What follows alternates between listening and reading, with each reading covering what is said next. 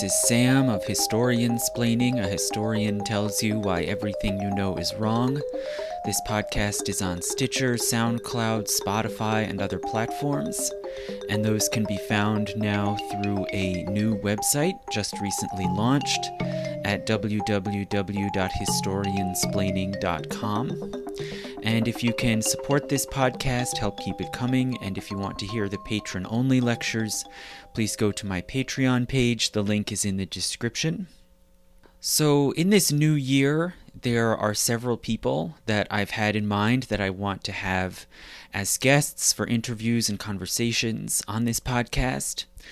But the first of them, which I'm going to share now, is with Professor Hannah Barker of Arizona State University, who recently had a book come out through University of Pennsylvania Press called That Most Precious Merchandise The Mediterranean Trade in Black Sea Slaves, about the traffic in human captives and slaves in the Mediterranean world in the late Middle Ages.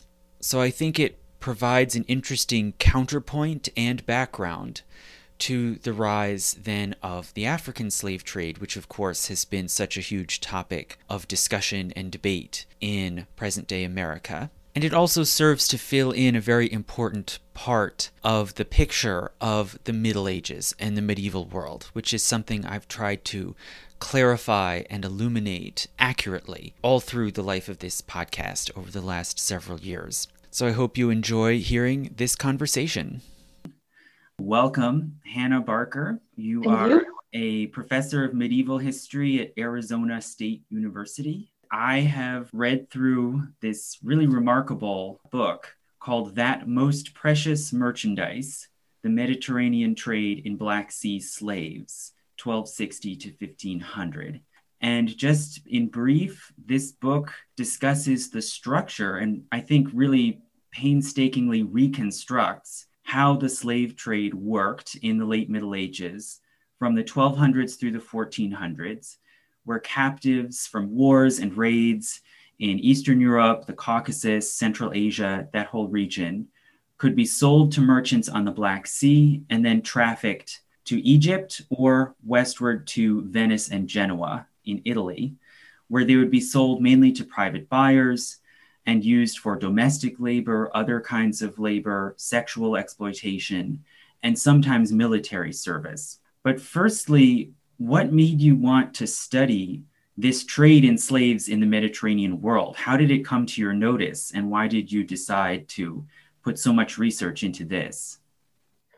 So, it, in a sense, it was kind of an accident. I came into graduate school interested in Christian Muslim relationships and connections in the context of trade. But I hadn't really thought about specifically what group of merchants or what kind of trade. I hadn't made that decision yet. And in my first semester in graduate school, my advisor, Adam Kosto, was team teaching a class with Evan Haithily on captivity. And so I thought, well, I better take this class. Mm. But I had no idea what I was going to write a research paper about. And so I started looking into captivity and slavery in the Middle Ages and sort of stumbled across this. And the paper I wrote for that class was a really terrible paper. um, but it, but it made, I, I had scratched the surface of something. And by the time I finished that paper, I realized that one could do a much better job if one was going to put enough time and effort into it to really follow up on things. So that that was I ended up getting hooked at that point. And you can see reading the book even that there's this sort of rabbit hole where one yes. type of source leads to another and another and there's so many different sorts of sources that you've pieced together here the two countries that as you explained that bought and exploited the greatest number of these captives and slaves were egypt and italy and you know more specifically the commercial cities of, of venice and genoa in italy and in many respects, these places were very different. Obviously, first and foremost, that Egypt was an Islamic society and these Italian cities were, were Christian. But you are very clear that these different countries that trafficked in slaves have to be looked at together as part of one system. And you use this term, one single culture of slavery or a shared culture of slavery. So why why was that very important to you? And do you think that the whole subject looks different in some important way if you put these these people and places together in one analysis? Yeah, so there are there are two one thing I should say before we really get into this is there were other societies that traded large numbers of slaves. Um, I didn't look at Iberia at all Mm. not because it's not important, but because there was more scholarship on that already. And adding Iberia into this, looking at Barcelona and places like that, that is also really interesting. And it's connected into these systems, but in terms of mm. practicality for writing a coherent, publishable book, it would have been too much, right? Um, we could also have looked at Byzantium. We could also have looked at North Africa. There's interesting cities in southern Italy. Naples and mm. uh, Messina are also hubs for the slave trade. So I picked Genoa and Venice on the one hand, and um, the Mamluks in Egypt and sort of the greater Syria area on the other hand, partly because they were connected. They were connected by their source of supply. So they were getting their slaves from the same place through the same channels, but then using them for very different purposes and so that that's part of the reason why i thought they needed to be studied together because they're not two separate systems of slave trafficking they're they're intimately connected with each other and so i don't think you can properly understand one without looking at the other because they're connected. The other reason i really wanted to do that is because people have tended to study them separately. So there are books about slavery in medieval genoa. There's books about slavery in medieval venice. There's books about slavery in medieval cairo but if you only look at one set of evidence, it tends to distort the ways that they're connected. And so there were things that you can only see if you put all of it together. If you're only looking at it from one place, you're not going to see those things. Yeah, yeah. And I think that something that the book underscored was how much contact there was between Christians and Muslims through yeah. trade, especially that they these societies were very familiar with one another in all kinds of ways and you know and we think of course of the crusades which were very important and right. significant events but it's not as if that's the main way that people from Europe and the Middle East and Byzantium came into contact from year to mm-hmm. year. And there are all these incidents where Italian merchants had some merchandise, including some slaves. They tended to be kind of mixed in with other goods and commodities. And they would bring them to the markets in Alexandria and Cairo on behalf of Mamluk traders or the Mamluk government, even. And mm-hmm. they were working sometimes almost hand in glove which mm-hmm. you know raises interesting questions too that that maybe we'll get to that come in later in the book the sort of political implications yeah. but how did you how did you go about researching this i mean it must have been an enormous number of different archives with different sorts of records in different languages is that correct Right. Well, and this is one of the areas where I knew, since I knew coming into this that I was interested in intercultural and interreligious connections, I knew there was going to be some language work. So, on the Italian side, the main um, languages I was working with were Italian and Latin. And this is the period where those are being used kind of side by side, especially as legal languages. So, that's interesting on its own. And then on the Mamluk side, obviously, Arabic is the main language of the written sources. And that has been one of the reasons why people have not studied these things together is that just the whole you know, structure of academic training tends to take you either in a Latin direction or in an Arabic direction or other languages one might study, right? But people weren't necessarily studying those two languages. That's now starting to change. There are more and more people who are interested in medieval Mediterranean history who do Latin and Arabic or Arabic and Greek or you know whatever combination makes sense for them. But that that linguistic boundary in research um, has started to break down, and it's enabling all kinds of really new, interesting topics. That's really interesting that the, the discipline is shifting in that way. And certainly, mm-hmm. you know, if you work in European or, or Asian history, you you sometimes hear criticisms of American historians that we work in so few languages. how, how do you not just know Byzantine Greek and uh, you know, let alone mastering non-European Semitic and other Asian languages? And so it it seemed to me as if this must be unusual that someone has crossed that boundary and is able to reconstruct these networks across that line. But that's interesting that maybe the profession is moving more in that direction. People are prioritizing that more. And and it also was interesting to me the way, you know, there are a few other books that I've encountered like this where there's this kind of richness of little records about obscure people and obscure events.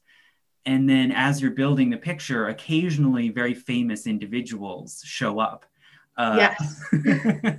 and you got to have a little passage discussing Marco Polo and his descriptions of the courts in, in Asia. Petrarch shows up. Petrarch's descriptions of Venice, which I, I loved. I thought it was kind of funny how he dis, he's disdainful of, oh, there are all these Tatar slaves running around in Venice.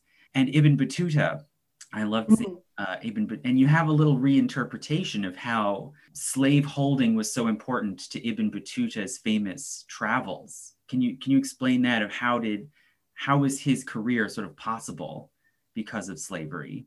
Right. So one of the things he's doing is as he goes from place to place, he might buy a slave or he might be given a slave as a gift because that's one of the things that people will give as sort of a, a diplomatic, honorable gift. Sometimes people will give slaves.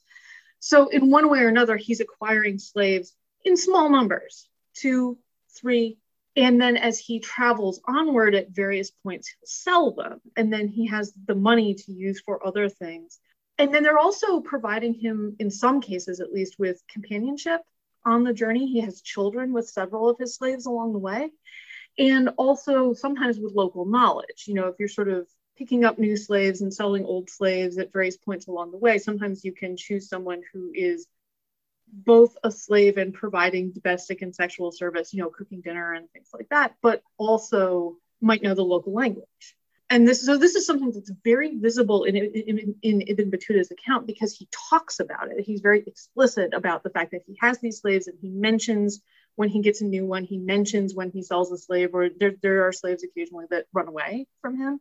So he talks about that as well a lot of other travelers do this as well, but they don't necessarily document it in the way that he does. And because it's this very long, extended voyage, and he's quite specific and quite detailed, and he's he's interested in his slaves. They're they're people that he mentioned. It's a little bit easier to track what's going on with that, which is really interesting. He was prolific. That's why he's so famous. But it, I, to me, it also was an example of how slavery, you know, even from what reading I've done in medieval history, which you know is is limited. That's not my field, but you see captivity and slavery showing up sort of sometimes in these passing mentions without much explanation of what's going on. You know who where did this person come from? How are they being treated? How did they end up in this position? And it's sort of like once you piece the jigsaw puzzle together you can now kind of understand more what was going on. you know, what what does it mean that someone like Ibn Battuta shows up at a court and the ruler gives him a slave? Right. It really is this sort of jigsaw puzzle where people at the time take it for granted. And so they may or may not even mention it. If they do mention it, they're not going to explain because it's something that they assume that their readers understand. And so we have to do the work of kind of piecing this together and coming up with a bigger picture. And then you can interpret these off the cuff remarks by Petrarch or, or whoever. They've been there all along, but without having this sort of context about, you know, what is it that he's referring to? It didn't necessarily get people's attention. So there were several things, I've, I've already mentioned a few, there were several things that really surprised me and struck me in reading the book. But is there something that to you in the course of your research that you really didn't expect that surprised you or made you have to look at things twice? I was surprised by how disorganized it all was. I wanted there to be a system, right, that I could study and understand and, and figure it out. And it took me a while to come to terms with the fact that this is a fundamentally disorganized system. And that's kind of the point that um, there's lots of individuals who are involved in it individually on a very small scale. But when you add them up, it can turn into a much bigger scale, right? And each of them are, you know, in it for their own reasons and doing their own things. And you can look for patterns and there's there's a certain basic consistency to it. But any individual case might be going off in a different direction from the general pattern that you would see. And in some ways, that's frustrating, but in other ways, it's really fascinating. And that's part of the rabbit hole aspect of this is every time you think you understand something, you find an example that you can't explain. And then you have to look further into it to try to, to try to understand it more. And it was very satisfying to me when I finally found, I think this is the beginning of chapter six, a Venetian Senate decree where they're complaining about how hard it is to regulate the Black Sea slave trade because it's so disorganized and people just do whatever they want. That made me feel better because it made me think it's not just me. They also were frustrated by the fact that this was so disorganized. Yeah, like, it's not, I'm not crazy here.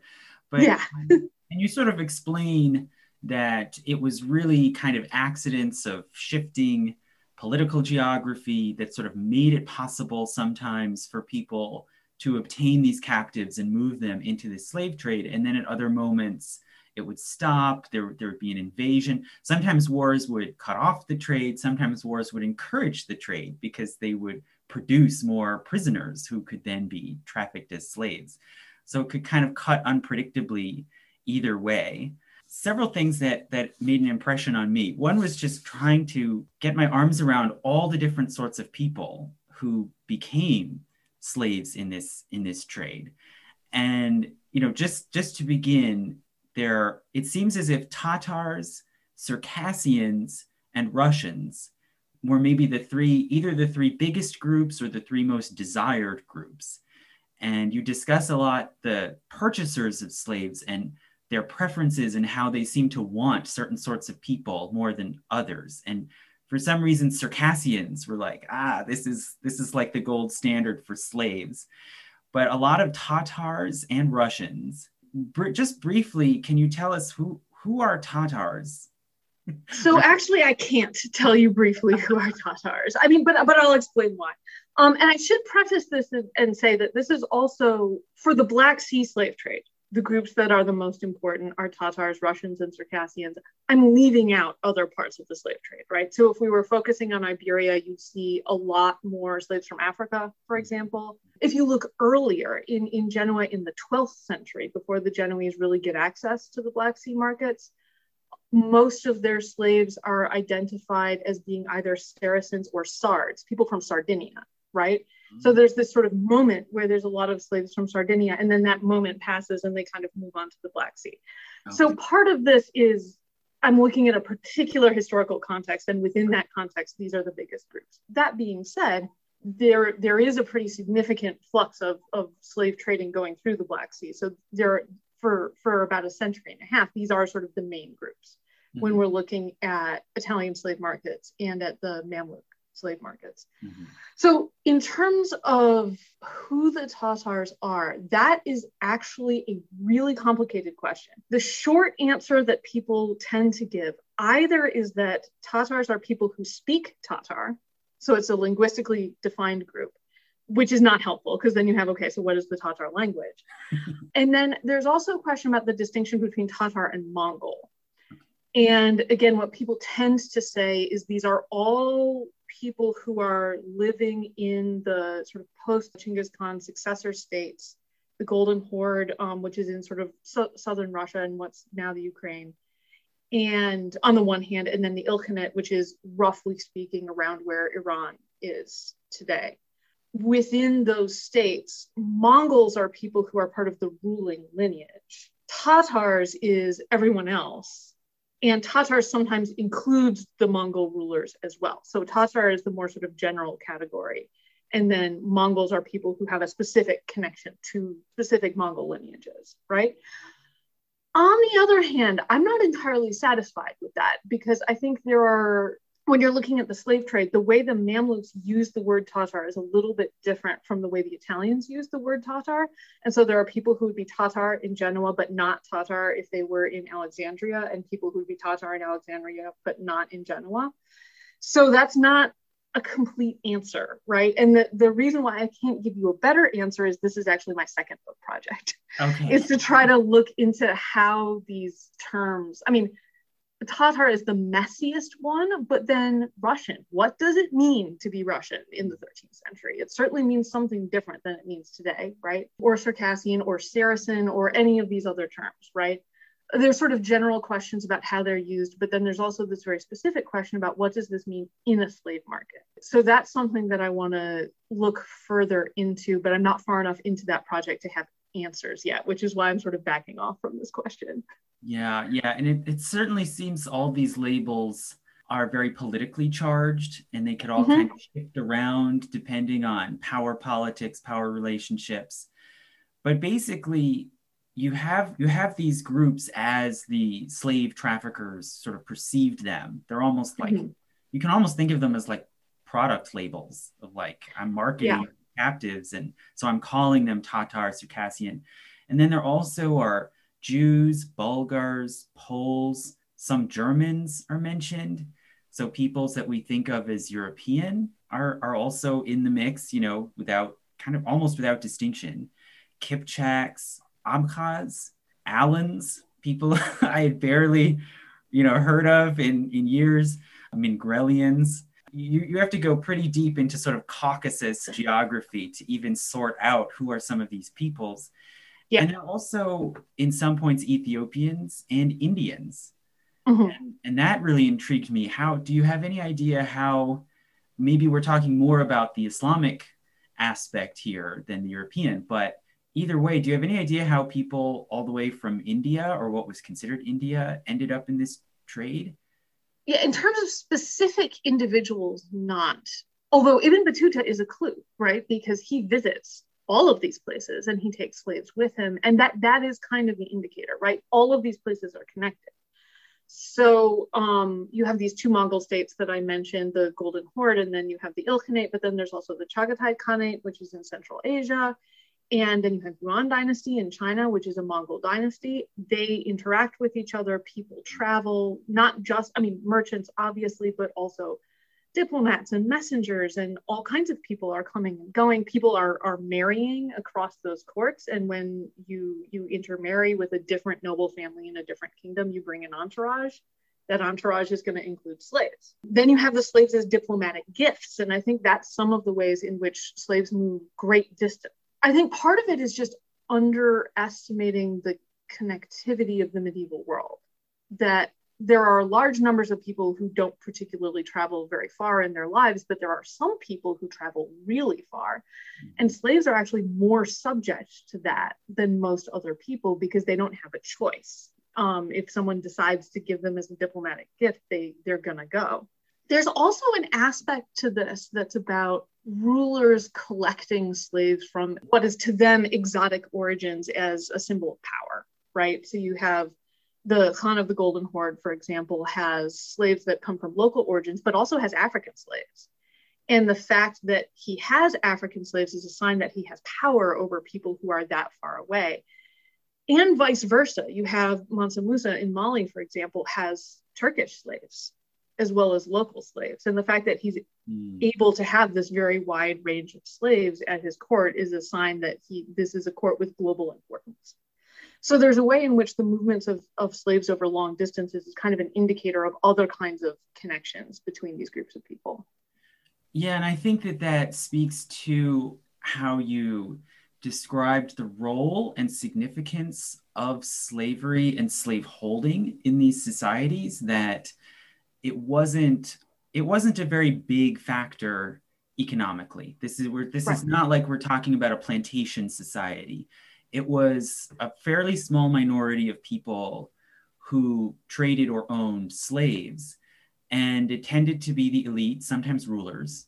And you know, with the Mamluks, they're they're, they're this whole interesting system unto themselves. They're unusual, yeah. yeah, really remarkable. But it tended to be the elites and the slaves, while their labor was important and useful, they also were important as status symbols, just kind yeah. of something to show off your, your status, your power. And that could be just as significant in a place like Egypt or Italy as the, the labor production you would get out of these slaves. Right. So there's, yeah, there, these slaves are mostly not working in agriculture. And we're talking relatively small numbers both of slaves at, in, in society, right? I think in, in Genoa, I think are the best estimates that I've seen, just numerical estimates, and we're talking two to five percent of the total population of Genoa mm-hmm. is enslaved. So it's relatively small. They're mostly women and children. There are very few adult men. And yeah, part part of their role is this sort of symbolic, you know, as signs of wealth and also as signs of power and domination. The other thing that slaves are really important for, and this is where the gender dynamics come into this, is you know what is the economic value of domestic labor? And that's something we debate about today, right? So they're not they're not doing labor in the sense of agriculture or industrial or craft production, but then how do you value cooking and laundry and childcare and things? I mean, that's a lot of the work that slaves are doing. And then there's also the question of reproduction. And one of the ways in which enslaved women are extremely valuable, both in Italy and in the Mamluk context, but in different ways, is that they produce children without the obligations of a wife. So that can play out in various ways depending on the slave owner and what he wants in terms of children. But that's something that I think we're now starting to explore what that means. But I think there's a lot more work to be done there as well. Yeah, and clearly, s- sexual exploitation was clearly a big part of why people bought slaves. Mm-hmm. And also, a lot of slaveholders clearly were thinking about fathering children with enslavement. Mm-hmm. That happened mm-hmm. frequently. But one of the points of difference that you note between the, the practice in an Islamic country like Egypt versus a Christian country is that in the Islamic society, if a man fathered a child with a slave, the mm-hmm. child was understood to be his child. Like as long as right. he acknowledged it, if this was a, an heir, and the enslaved woman got a sort of improved status. She wasn't necessarily right. free, but she there's this title I think Umm Walad. She Umm yeah. So she'd be considered a, a mother and hence have some degree of protections and eventually would be understood to be free. Whereas that rule didn't exist in Christian Europe, or at least not in the societies you looked at. You you were still the the woman was still a slave, and the child might be not considered an heir, not have any kind of claim at all. But that changed a bit, and I think you you speculate a little bit about maybe why that that practice changed over the years in Europe, and maybe it's uh, maybe it was because of influence from the Islamic world. Do you, do you have anything anything further to say about that? Do you think that might be why that happened? Yeah, so this is something that I'm really fascinated by, and it's an area where I feel like I don't have all the pieces yet, but I feel like I'm I'm looking for the right pieces now. So when I just to take a step back, when I'm arguing about a common culture of slavery in the Mediterranean, and it doesn't mean that everything is exactly the same in every society, right? There are some significant differences, but I want to put the weight on the similarities rather than the differences.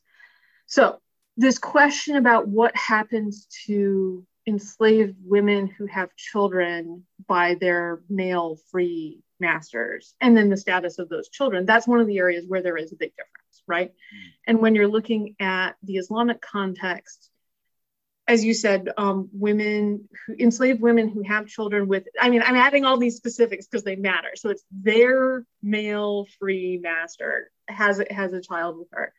Um, the child is born free and is automatically an heir of their father. And along with the children of any other enslaved women or wives or whatever, they automatically go into the inheritance pool and the woman gets this special umm status. So she's not free, but she can't be sold. There are certain kinds of work that she can't be asked to do, which are considered especially dishonorable.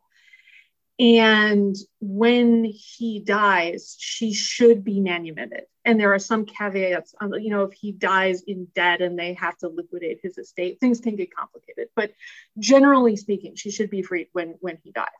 So it's sort of a, a delayed manumission system for the mothers of children with their masters. In Europe, so this is not just Italy, this is um, within the sphere of the Catholic Church, right? Canon law, church law says that children follow the status of their mothers, period. So if the mother is free, doesn't matter what the father's status is, the child is free. And if you don't know the mother's status, so if you have an abandoned orphan, for example, they are assumed to come from a free mother. And so they automatically would be free as well. But if the mother is known and the mother is a slave, then the child is a slave, period. And it doesn't matter who the father was. Mm-hmm. So that's how things are supposed to work. The thing that's really interesting to me is that that's not actually how it works, right? There are procedures for people to, I mean, on the one hand, manumit their children by enslaved women, and on the other hand, to legitimize them. So you can go through a set of legal procedures and you can end up with the same situation where the child is free and an heir but the father actually has to take some initiative and go fill out some documents and you know write a letter to the bishop and all those kind of things to make that happen so it doesn't necessarily happen what shifts in iberia i'm generalizing a little bit here but in iberia in the 13th century and in italy in the late 14th century is there starts to be just an assumption that if the father recognizes that the child is his, then that child's going to be free. Mm-hmm. So, when do they stop following the letter of the law and start adopting this different set of customs instead? Which, in certain ways, in regard to the child, it looks a lot like what's going on in the Islamic world. The difference is what happens to the mother, because there's never any assumption of anything like Umm status. The, the enslaved mother doesn't get any special privileges or protections. Mm-hmm. So, where is that coming from? So, I have various theories about this, but I haven't found the kind of evidence I would like to back up exactly how this influence is working. Generally speaking, I think this has to be coming through the enslaved women, but it also has to do with changes in the father's priorities. And for me, when I'm looking at Italy, where the, the shift is a late 14th century shift, this has to do with the Black Death. Mm. Um, that suddenly having an heir, any heir who survives to adulthood, has become a lot more tenuous than it was before. And so men of property and importance are more interested in having in claiming as many children as they can. And if they can claim children from enslaved women, then this is in the long run probably going to be beneficial for them. But it's hard to pin that down. I haven't been able to find anyone who's really saying anything like that directly in a medieval source. So I could be wrong. I could find something that leads a different direction.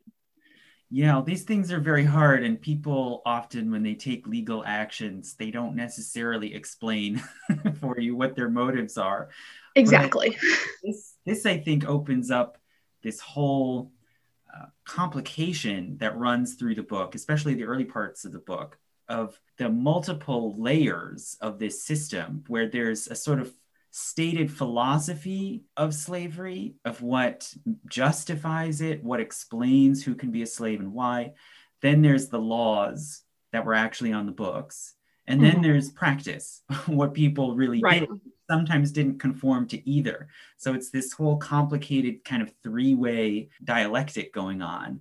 But I'm sure a lot of people, one of the first questions a lot of people will think is, well, how did they justify slavery? Didn't didn't people think this was immoral? How did they explain that this was okay for certain people to hold other people as slaves? And you point out that both Christian and Islamic philosophers held that freedom was the kind of normal default natural position for human beings. Mm-hmm. But yet at the same time, they held that, well, some people can be slaves. Can you shed any light on how they reconciled that or how that could make sense? Sure. So there's there's the ideal state of affairs, right? Which is that and and this sort of default idea that all people are fundamentally free and then there's the fact that human societies don't conform to divine will right? That you know god can want something for the world that's more perfect than what we actually achieve. And so there's a whole list of things that fall into the category of this is normal for human societies but it's a way in which humans have fallen short right? Mm. war is one of them you know in the ideal society, it should be peaceful and just, and there should be no need for violent conflicts between people. But human beings being who they are, we have wars, and wars are legal, right? I mean, we don't like them, but they happen and they fit within the legal framework of, you know, medieval thought. So slavery is actually very closely connected to that because there's the idea that slaves come, slaves are captives taken in war who are kept.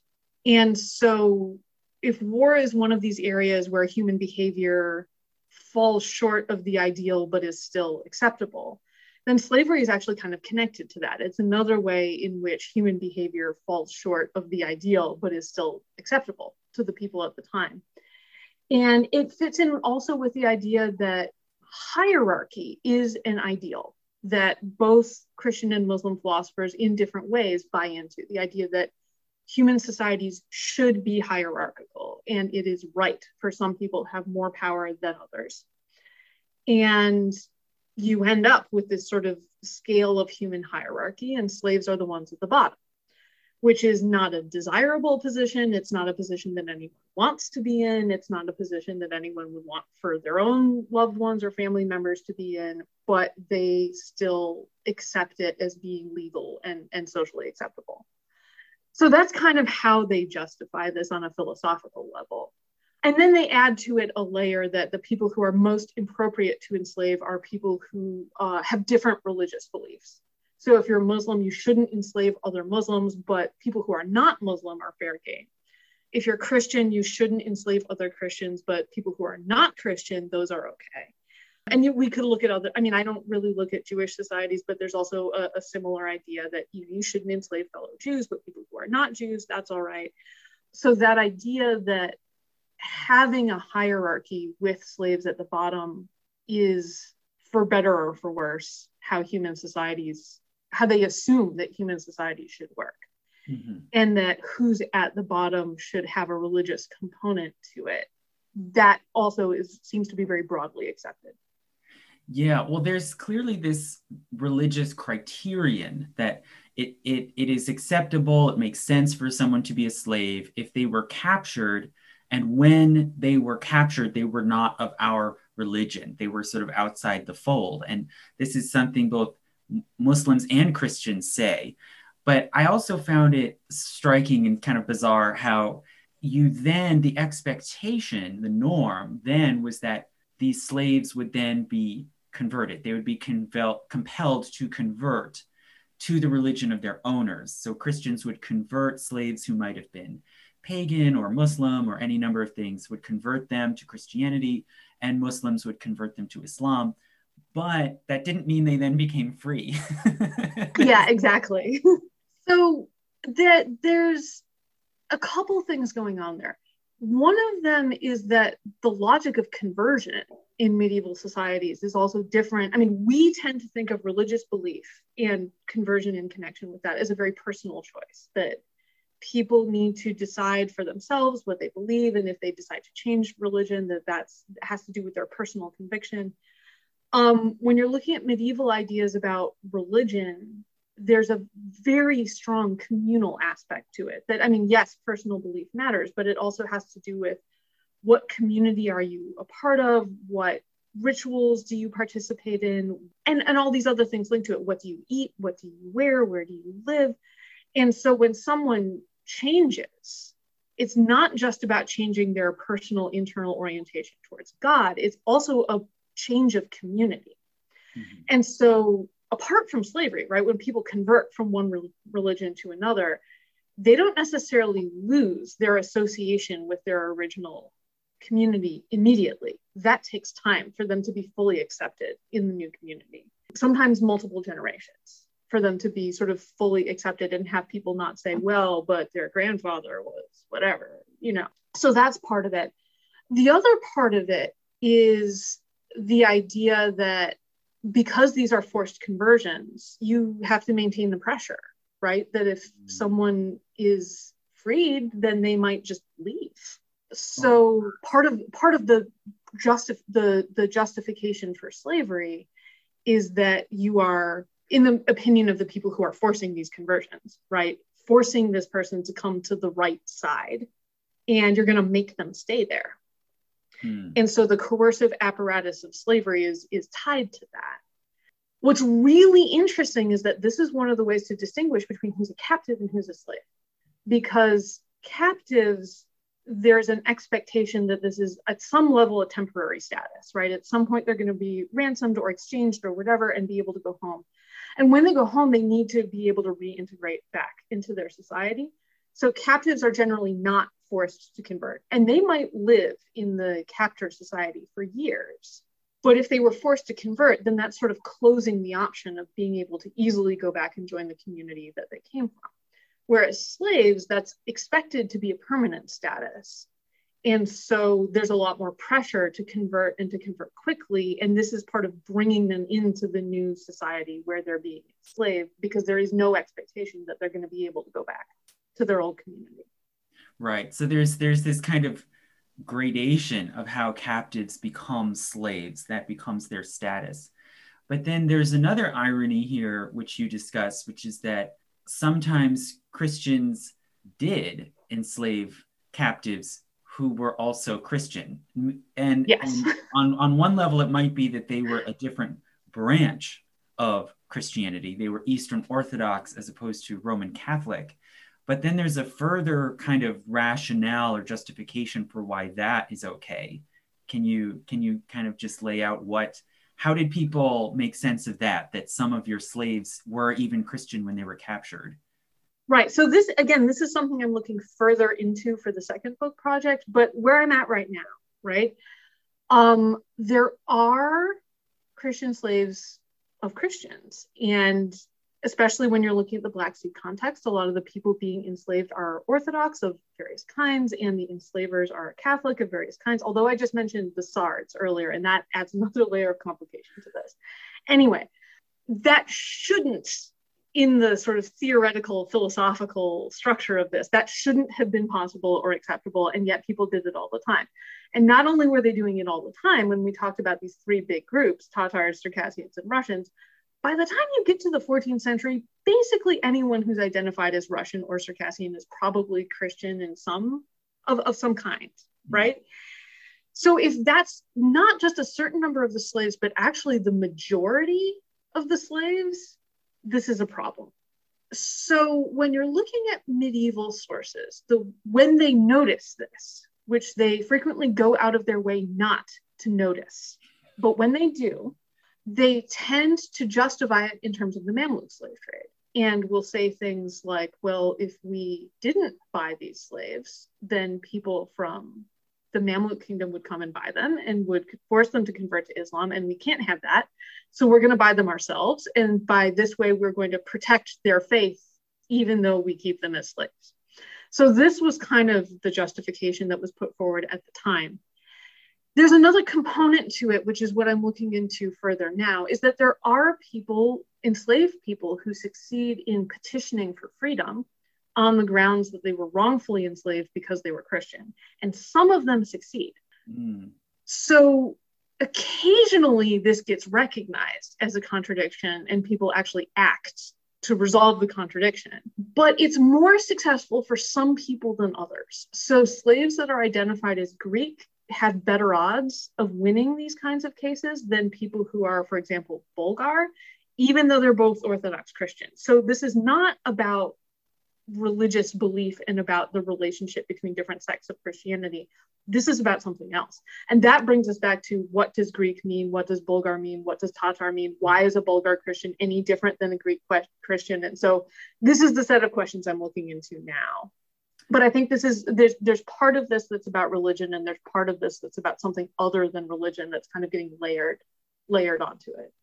Yeah, and it and it it shows how it's all very multi-factor as well. It's like yeah, okay, well m- maybe religiously we have to put Greeks in the same bag with Christian Russians, but you can see how Italian merchants saw Russians as somehow more foreign or more barbaric, and and that made it less taboo, comparatively speaking, than enslaving a Greek, which was Greece was very closely socially connected. You know, and the Byzantine Empire was a, a very prestigious, you know, powerful empire. So it, there are these different kind of political, cultural factors that all seem to come into play. Who ends up in this status, and then who can maybe get out of it?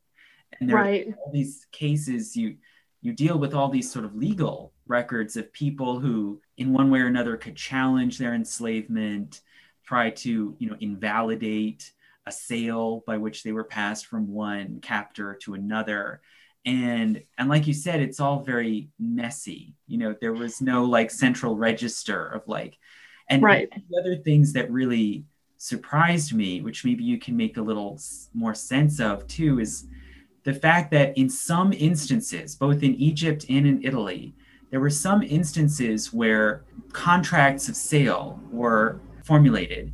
And one element was that the captive herself or himself had to sign off and acknowledge that they were a slave or acknowledge that they consented to this sale, which seemed very bizarre to me. But but you, you explain that well, really this, or you argue that th- this was mainly a way of protecting the buyer. So how did that protect the buyer's interests to have this line where the slave themselves have to say, yes, I accept this sale? Right. So first of all, I mean, the first time I found one of those, I was shocked as well, and then spent a lot of time thinking about what it means because again, in the vast majority of these documents, there's no explanation. It's just sort of sitting there. So the first question is, did the slave actually say that, or is that something that the the person writing the document inserted as as part of the legal structure of the document? And then, if the enslaved person who's being sold did actually say that under what circumstances mm-hmm. right? Um, and we can add additional layers to this. Is there a translator involved? All that kind of thing. So there's one one set of questions about what relationship the written document bears to the reality of whatever was happening in the room where the sale was taking place. What i noticed though is that in a lot of the cases these do seem to be cases where the status of the person being sold is potentially dubious. Like they might not have been legally enslaved. And by putting this clause in the contract, if there's any questions later on, you know, if, for example, you have a merchant in a Black Sea port buying a slave and they have this line in the contract that the slave consents to the sale. And then they take this person back to Venice. And then in Venice, this person says, I was illegally enslaved and I'm going to present one of these petitions for my freedom. The buyer can pull out the contract and say, no, you consented and you acknowledge that you were a slave. You can't go back on that now. So that's that's why I'm saying that I think these these lines are in there as a protection for the buyer, for the buyer's uh, property rights. And then the question is, what does that reflect in terms of how the enslaved person was or was not actually involved in the sale? I've only been able to find one of these that has a section additional testimony, I would call it. And it's, it's sort of a complicated story, but it's very interesting. So there's a woman who is in, I think it was Kilia, which is on the west coast of the Black Sea, near the in the Danube Delta. And she's selling a slave eh, to a Genoese merchant who's presumably going to take her into the Mediterranean and resell her to someone else. And so the document itself is pretty straightforward, but it has one of these clauses in it. And then after the main part of the document, there's another page where the seller explains what's going on, which is really interesting. Hmm. And so she's she's married and she has two children, but her husband has abandoned the family and taken up with some woman in a different port in the Black Sea. And she's borrowed money from the local priest and is now in debt in addition to that. And so she needs to raise money. She doesn't say this explicitly, but slaves are pretty valuable. And so if she owned a slave as part of her household possessions, this is probably one of the most valuable pieces of property that she owns, right? So she's decided to sell this slave to make money. And both she and the slave testify that the slave is actually a slave. They explain that this slave, her name is Maria, was ransomed by the husband as a captive from Muslims who they don't specify, but these are probably Tatars. These are probably people from the Golden Horde. And she was supposed to be working off her ransom. So she's in this sort of weird situation where maybe she's a ransomed captive, but until she's paid back the value of the ransom, she's owned by the person who ransomed her. Mm-hmm. Mm-hmm. And in the midst of this situation, the husband disappeared. So now she's kind of stuck. And she's going to be sold into the Mediterranean. And with this clause in the document, she's probably not going to be able to get out of that status. So who knows what are the circumstances behind some of these other contracts where you don't have this additional page explaining everything that's going on.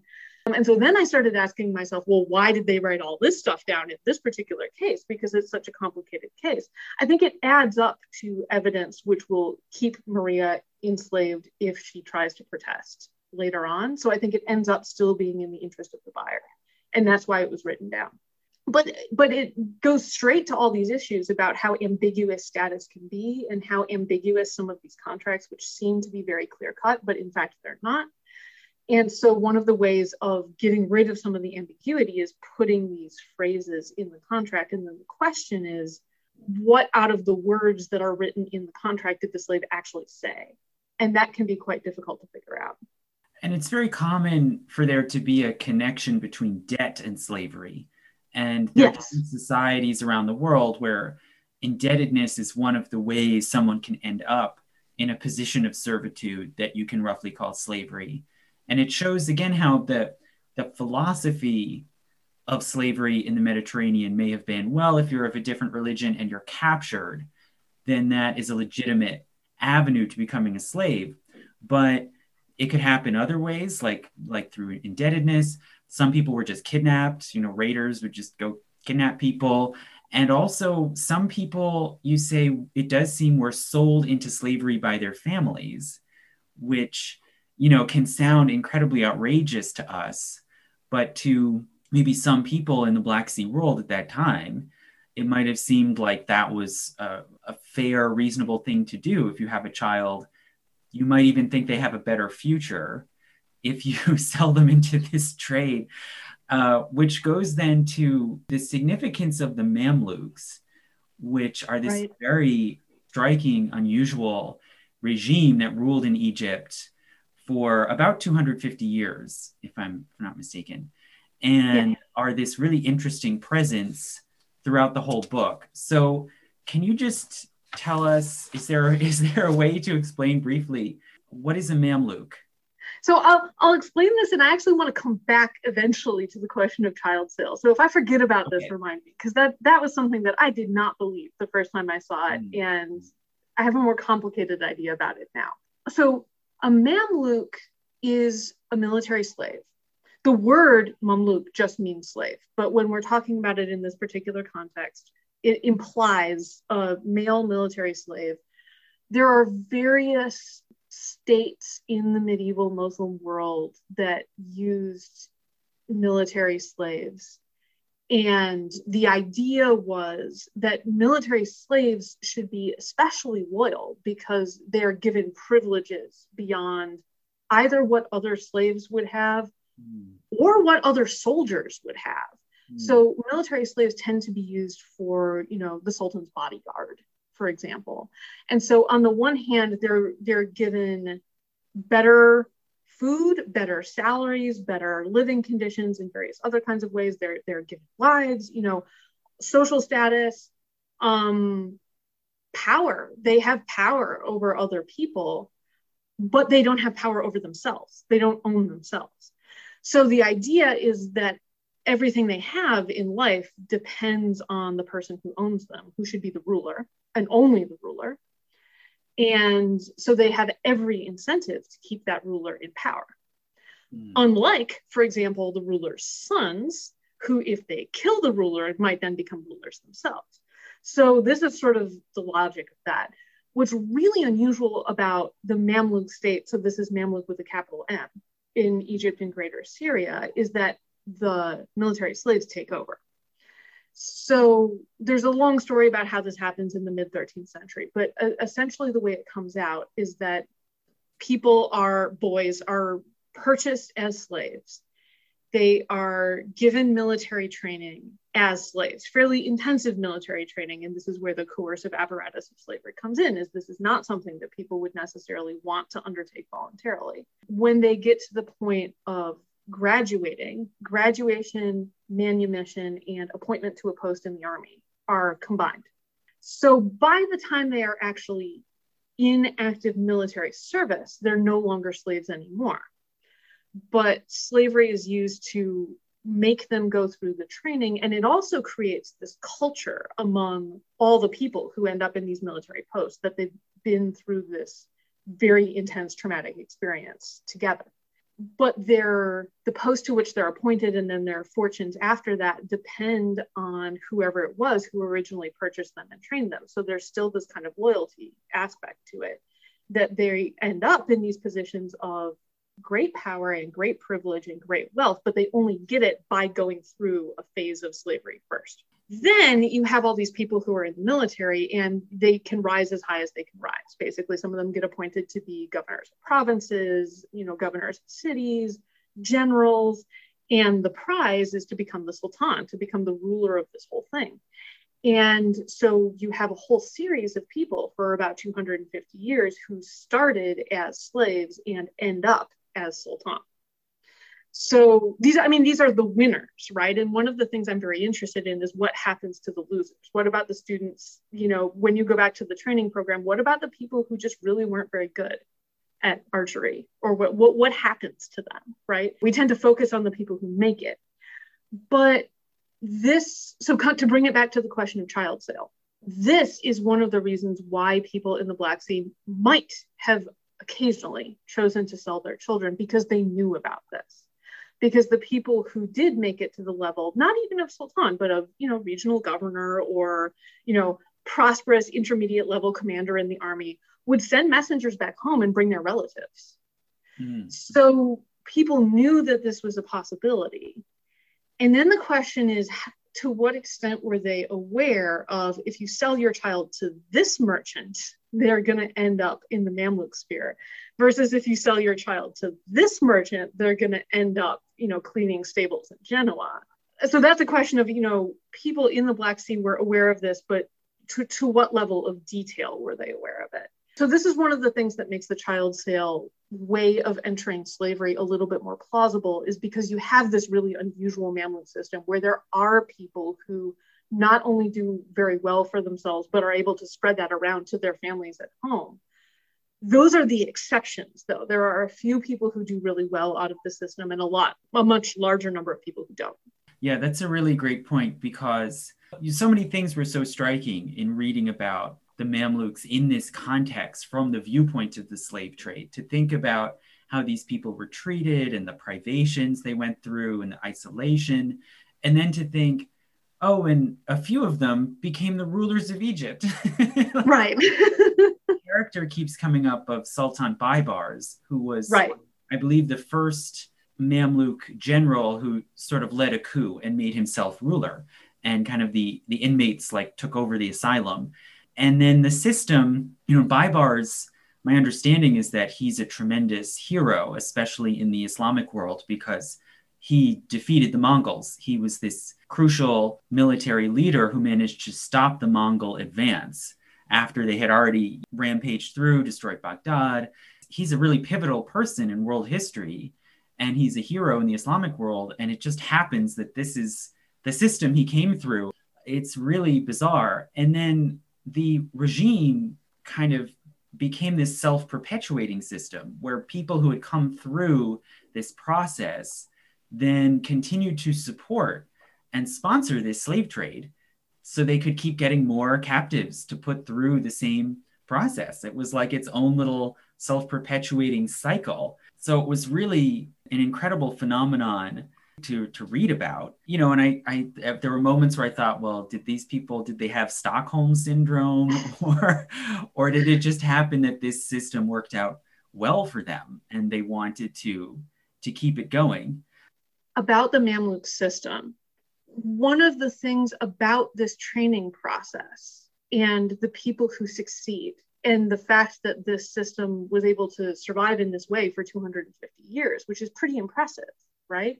there's the justification that has to do with with sort of promoting loyalty by giving people special privileges and this raises all kinds of questions about elite slavery and how can you be enslaved but also be a social elite which are kind of interesting theoretical questions for people who study slavery the way that people rise to the top of this system is through competence and vicious competition mm. right so the people who actually make it to the level of sultan, there's a certain amount of luck and a certain amount of politicking, but you have to be good at politics. You have to be a good military leader. You have to be a survivor in multiple senses to make it into that kind of a position. And this is one of the reasons why this system is successful. Rather than leaving who is the ruler going to be up to hereditary matters, you're selecting out of a particular generation of people who've been trained in a very particular way only certain people are going to be able to rise to the top and those are going to be people who are going to have at least a certain base level of, com- of, of competence both in dealing with other people and with leading a state. So that's one of the ways in which counterintuitively it actually works pretty well. The other thing i was going to say was about Baibars and this is about the coup.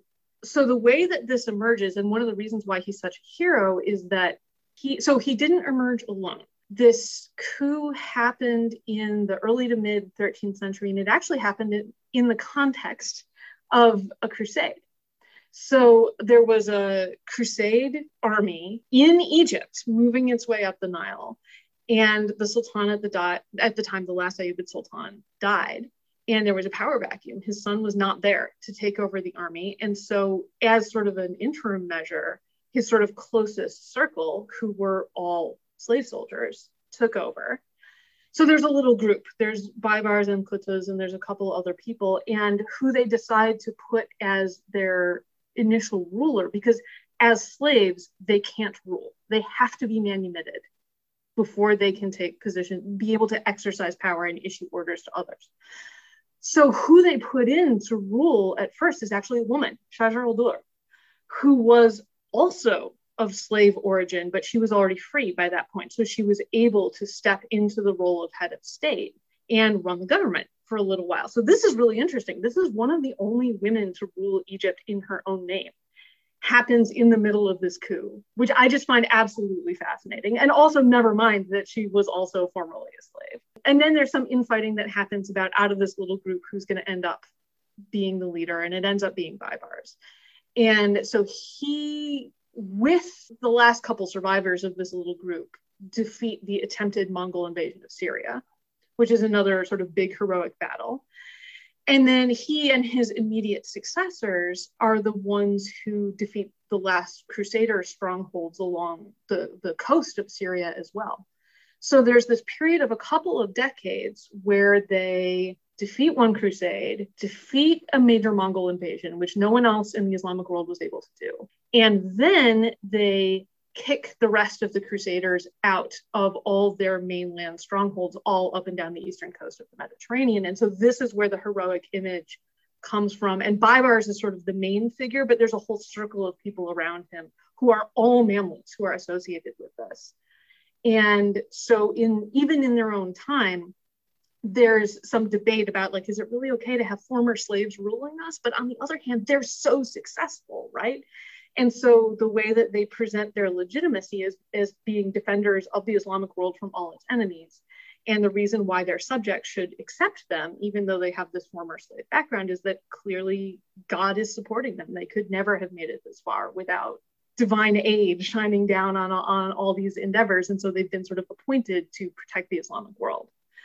And that image has is still there in some parts of the islamic world which is really interesting yeah it certainly requires extraordinary explanation you know how this incredible turn of events could come about that that set of people end up yeah.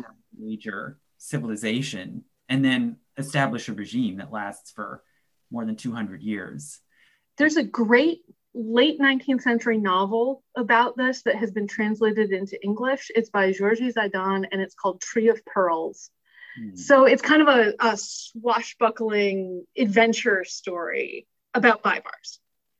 And Shajar al-Dur is Tree of Pearls. So it starts with her and how she becomes the ruler. And then Baibars, the noble knight, shows up and solves all the problems and defeats all the evil enemies. And it's just it's it's hilarious. It's a lot of fun to read, and the translation is quite good. So if people are interested in this but don't don't want to read super serious detailed history, I really recommend this book. Wow, it's a Tree of Pearls, and sounds like it should be a movie too. Yes, definitely. but it does raise certain issues and problems. For one thing, a lot of these captives were being trafficked by Christian merchants from places like Genoa and Venice and delivered to the markets, I guess you could say, in Alexandria and Cairo. Uh, others were trafficked over land by Mamluk traders. So, didn't that cause some problem or upset in Europe, in the Christian world, of how can these merchants be trafficking captives and basically supplying personnel to this Mamluk regime? Yeah, so this is one of the places where if you look at um, Italian sources and you look at Mamluk sources, you see very different things. Mm. So when you look at sources about the trade in Mamluks and these military slaves that are written by people who are living in the Mamluk kingdom, as far as they're concerned, most of the people who are trading in these these slaves are either locals or they're part of the broader Muslim world, right? There are people from the Ilkhanate, there are people from the Golden Horde, as well as people from, you know, within the Mamluk kingdom and people from um, different parts of Anatolia who are involved in this. But that's kind of the group you would expect to see. And there are one or two Italians that show up in the Mamluk sources when you look at Italian sources, as far as they're concerned, this trade is conducted entirely by the evil Genoese, who are betraying the crusading cause by selling slaves to the Mamluks who are going to be forcibly converted to Islam. And not just that, they're going to become soldiers and they're going to fight on the opposite side of the Crusades. And this is a disaster, right?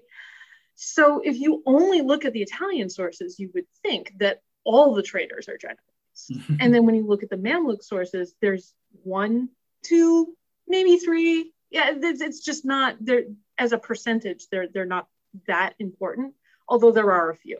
So the political significance of this is different than the economic significance of this is what i ended up taking away from this and it's important from the perspective of the people who are writing crusading treatises to condemn this but even if you got all genoese merchants to agree to have nothing to do with the trade in mamluks the trade in mamluks would still be going on they don't actually dominate it so the ideological aspects of it are different than the sort of practical mercantile aspects of it. There was one other question about the Mamluks that seemed strange to me. So throughout the book, you discuss the role of, of color or race in how mm-hmm. people categorized slaves. And I think you make this distinction that buyer merchants and buyers did care about the color of the people that they were trafficking, but not because that determined whether or not they were slaves, but because certain people thought certain groups or nationalities were more desirable as captives. And it was just a way of marking and categorizing who you're buying and selling. But it didn't make a difference to whether or not you were legally a slave, and pe- people of any color could be enslaved. But when it comes to the Mamluks, they did make this distinction where they had this sort of scheme of the world where they said, well, people who come from more northern countries who are lighter skinned, they called them all Turks. So if you were, you know, whatever, G- Greek, Circassian, Tatar, you could all be labeled as Turks. And then people who came from more southern countries who were darker skinned, they called Sudan. And either of these groups of people could be enslaved. You know, you could you could have slaves who are so-called Turks or Sudan, but only Turks could be Mamluks they the the when it came to training people through this military system only slaves from these more northern lands could become mamluks. Do you have any idea why that was? Yeah so there's this what this all ties back to is there's a medieval basically i would call it an environmental theory of racism right? That the environment that people are born in and grow up in shapes them physically and mentally so you can say that people from particular regions have particular characteristics, and those would be both physical and in terms of character and things like that. And then that, as slaves, then suits them for different kinds of work. The thread that ties this together with color is the idea that this has to do with humoral balance. So this is a bit of a digression, right? But people believed that, and th- this is something, this is a pan Mediterranean thing. This is something that people in, in Italy, as well as in the Mamluk Kingdom, and across not just the Mediterranean world, but a lot of the medieval world period would buy into, is the idea that human bodies are composed of hot and cold, wet and dry elements, which come together to make four humoral fluids and each of those humoral fluids has a characteristic color, right? So black bile is black, phlegm is white, choler is yellow, blood is red. And depending on which fluids are dominant in your body, that affects your physical color. So it's not as simple as people with dark skin have a lot of black bile. It's a lot more complicated than that. And I don't want to get into all the complications. but in terms of hot and cold, wet and dry, that's where the climate influence comes in.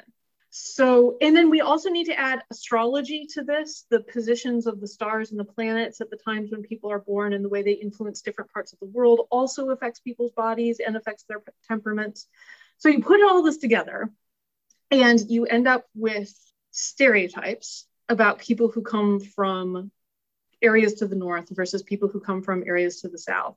And this is relative, right? So if you're sitting in Egypt, then everything to the north is everything north of Egypt. If you're and everything south, if you're sitting in Venice, then this is everything north of Venice or everything south. Everyone puts themselves in the middle mm-hmm. because the middle is where everything is nice and balanced and equitable and, and the best, right? The best is, is the middle balanced one. And everything else is tending towards extremes of one kind or another. But the extreme one of the characteristics that tends to be associated with the northern extreme is being physically strong and brave, but not very smart. And so this is considered to be a good set of characteristics for soldiers. If you want to get people who are strong and brave but trainable, mm-hmm. then you would get them from the north. And there are slaves from the south who become military slaves, but they're not preferred okay. right? And it has to do with the set, the set of stereotypes. So another way to break this down, right, is to say that when you're looking at sources about medieval slavery, Africanness matters, blackness matters. These things are connected to slave status, but the way that they're connected together is not the way that we're used to thinking about it. The set of connections is different. Even though those characteristics are still there, they're t- they're like bundled together in a different way and so that's one of the things that can create some of these surprises is you see all the things that you expect to see but they're not related to each other in the way in the way that you would expect to see them to be related. Yeah. So i think that that connects to two sort of important last interpretive questions that mm-hmm. i think it would be great to hear about. One is is the sort of geographic reframing which which we sort of mentioned earlier that you can see these common beliefs and practices that seem to interconnect the Mediterranean world and cross these religious lines. Do you think that if you're trained as a medievalist, I believe, right? And when we talk about the medieval world, the Middle Ages, we tend to think of, you know, Europe, particularly Western Europe, Britain, France, Germany, and then we can kind of you know loop in some italy some iberia even though iberia was largely under islamic rule. And that tends to be what we think of as medieval. But it seems that you're you you're still using that term medieval but you're sort of refocusing looking at this world that was connected by by sea travel mainly right? Mm-hmm. like people you know people in my field talk about the atlantic world and all these societies that were connected by travel and communication on the atlantic do you think that do you think that this common culture of slavery and everything that's connected to it do you think it was basically a mediterranean phenomenon and that we should look at that as sort of a social unit in the middle ages to the exclusion of the rest of europe to the exclusion of say france britain germany? Uh, do you think basically should we redraw kind of the geographic lines of the different societies and civilizations and what we group together in a unit? That's a really good question. Um, and I think it's something that changes over time. That what fits together as a unit in the early Middle Ages is maybe different than what fits together as a unit in the later Middle Ages.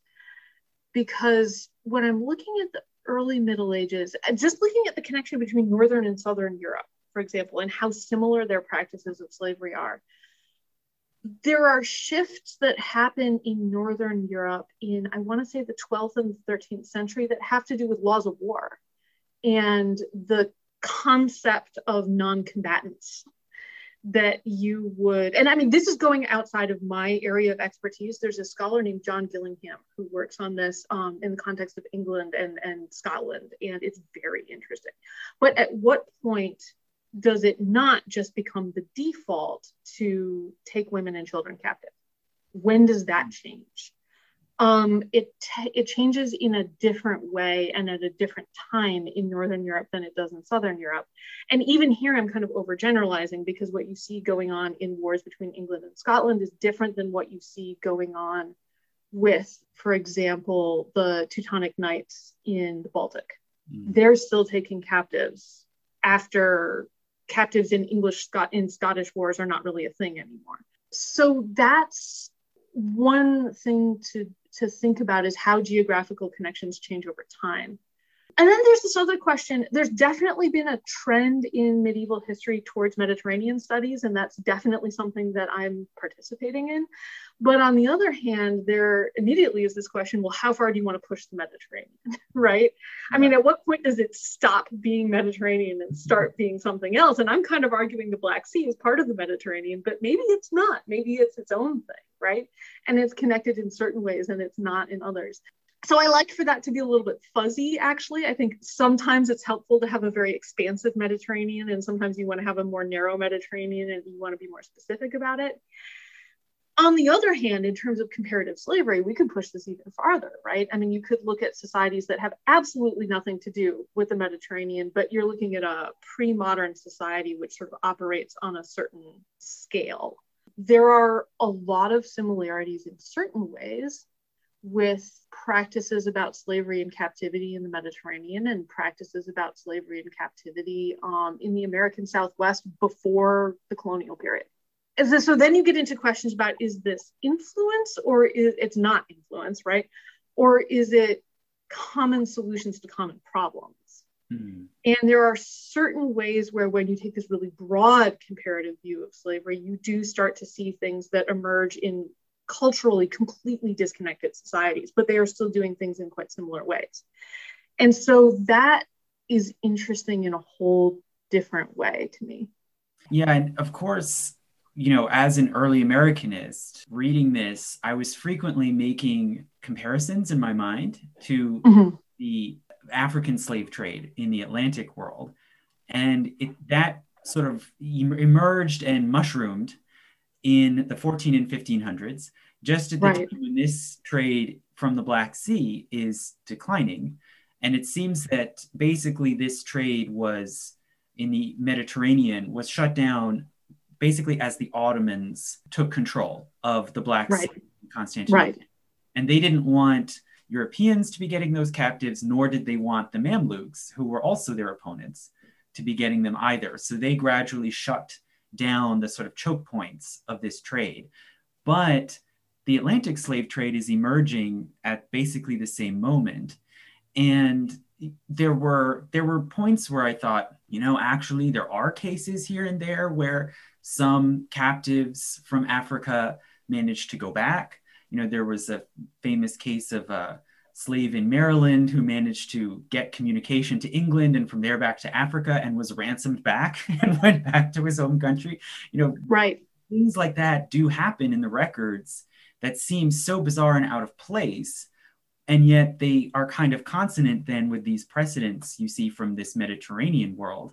So I was thinking of those comparisons a lot. And of course, you know, today the slavery, the place of slavery and the slave trade is a huge subject of debate and discussion in America. Uh, mm. But you you don't get into that. You don't get into making those comparisons. And so, of course, I was wondering if that was an intentional choice that you sort of didn't want to get sucked into that that subject and have everything be sort of seen through that lens. So, was that a conscious choice to you to not bring up that point of comparison? It was Not because it shouldn't be, though. I mean, I do think that these things are connected. I do think that practices of slavery, not just in the Mediterranean, but in the whole medieval world, as you sort of move from the medieval world into the early modern world, of course there's going to be continuities. Of course there's going to be influences. And I think that's something that, I mean, the more we work on this, the more visible it is. There are people working on it now, and there should be more. I mean, this is this is definitely an area for future research. I didn't want to do it for two reasons. There has been sort of a past tradition of people who are studying medieval slavery because there's relatively little literature on medieval slavery, scholarly literature, looking at either American slavery or Roman slavery, but especially American slavery as a comparative point. And that troubles me as a medieval historian because I don't want to read backwards into the sources. And so part of it was a choice to try to extract as much as I could from what was within the time period without trying to look outward in order to make sure that I'm not bringing assumptions in that would be appropriate for the American case, but maybe not appropriate for this case, you know? So that was that was sort of a methodological piece of it early on. And then the further i got into it the more i thought okay if we're going to have real comparative studies if this is going to be substantive if you're going to build this bridge right that connects the late medieval slavery to the early modern slavery you have to have solid piers on both ends. And people have done really good work on early atlantic early American, um, just throughout the Americas, the Caribbean, you know, Brazil, all of this, like that. There's there's so much work on that, and it's really good quality. Medievalists have been falling down on the job. We have a lot of work to do, and so I would rather come out with a really, like, hopefully, a solid book that addresses the late medieval side of it. Not because the connection isn't interesting, but to really make that connection solid, the, you have to have the starting point as well as the ending point. So I wanted to focus on having a good starting point, and then I hope that this is work that people would then be able to use to ask this next set of questions about continuities and connections and how that works. I think that makes a lot of sense, especially that this is sort of a, a path breaking book or one of several path breaking books that tries to reconstruct how slavery actually worked in this this era. So hence it makes sense that you you don't want to be sabotaged from the beginning by focusing just on is this slavery as we expect to see it, you know, or just right. projecting our assumptions onto it. And but I think that looking at it the reverse way, you know, starting to think about these comparisons, there were things that came to mind from the American experience that aren't often really talked about very openly, mm. but historians have started to notice because it's so unavoidable in the records. And a major thing was the fact that slave traders and slave purchasers in the Americas really cared about the ethnic and national origins of the slaves.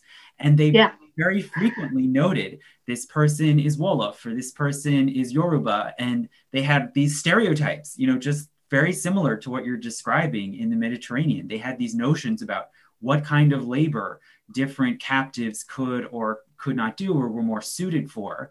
And there continued to be this awareness of Africa and of where those people were coming from and their languages, and also the factor of religion that, you know, early on, people have to come up with a lot of arguments and rationales. Why do we have slaves? And is this morally okay? Is this religiously acceptable?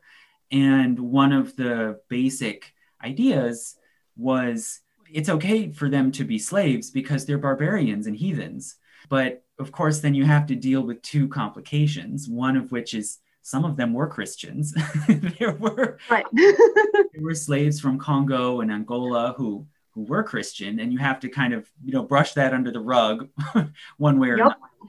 And then there's the matter of okay, well then what about when the slaves convert? And baptize right. and become Christians, uh, right? Not become free, and right. and that's where an interesting contrast also came to mind was that a lot of slave owners in the Americas for a long time did not want their slaves to convert because it would right. raise that question of well then should they be free whereas it seems in the world that you're describing that was already kind of baked in that right well of course they convert but that doesn't mean therefore they become free. They have explanations for why they still have this slave status.